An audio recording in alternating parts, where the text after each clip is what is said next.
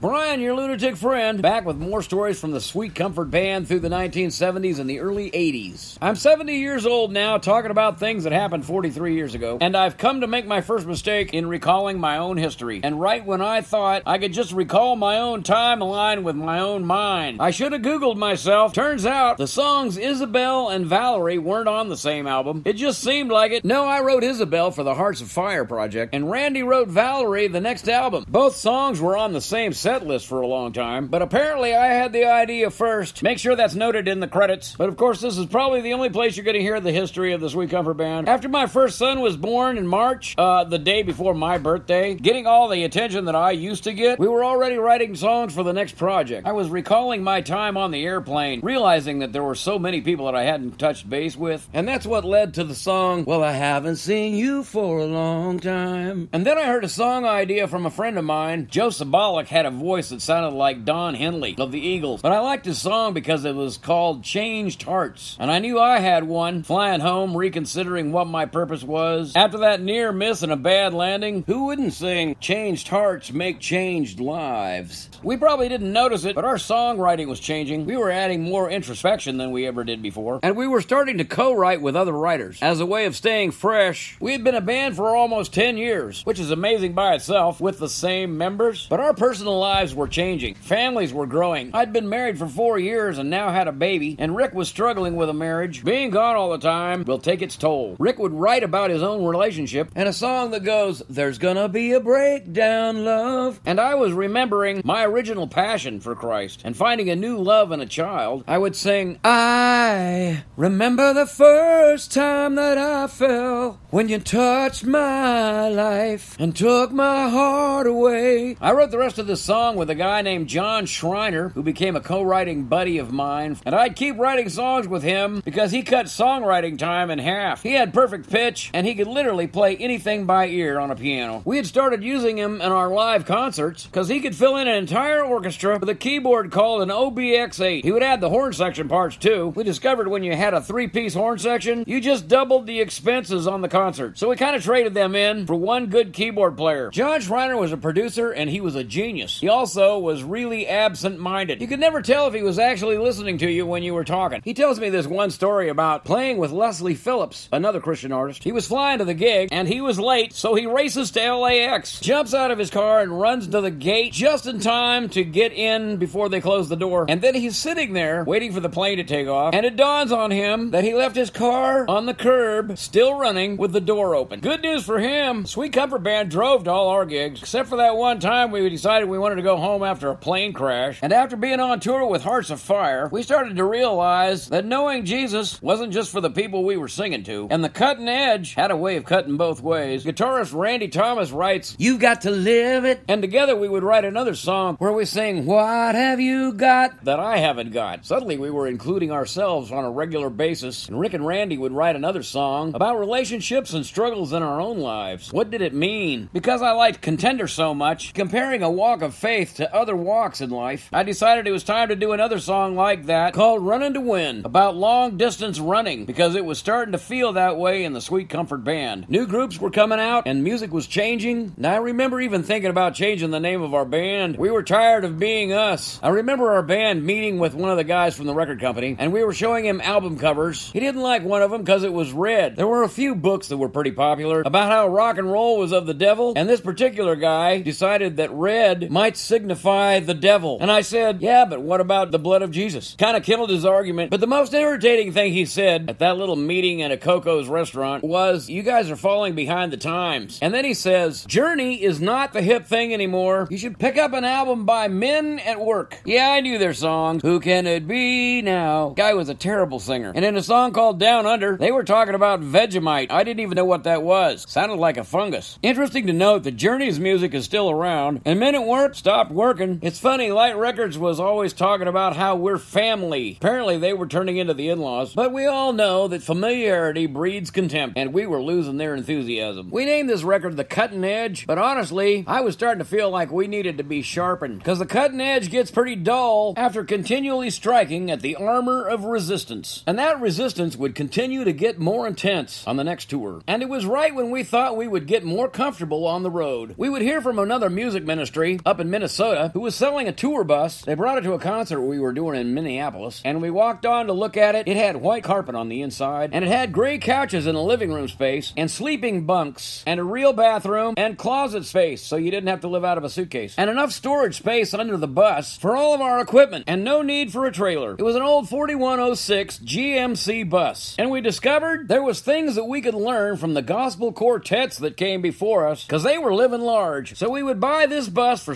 $6,000, you know, for the sake of the ministry, but it wasn't really about the ministry, it was more about the amenities. We thought it was a pretty good deal, but we had never considered the fuel or the maintenance costs on a 20 year old bus. In that same year, we also signed a deal with a guy named David Bendett. We went to his house, turned out he was a lawyer and a manager. We were super impressed at his house when we got there, and he was on the phone with Donald Fagen of Steely Dan. They had come out with a record called Aja that had to been one of the best things I'd heard in a long time, and we would sign with him because he knew people. So now we had a new album, a new bus, and a new manager. And that brings us to the last song on the cutting edge, written by David Diggs, John Schreiner, and Randy Thomas. It was a song called Armed and Ready. I wasn't crazy about it myself. It always reminded me of a popular commercial at the time called Armed with Ajax. It was that bald character, Mr. Clean, schlepping cleaning agents for kitchens and bathrooms. Yeah, we were seeing ministry as a glorified version of war rather than the hot mess that ministry can be. It's funny, growing up as a kid, I always thought I wanted to be a leader, but it turns out I really only wanted to carry the flag.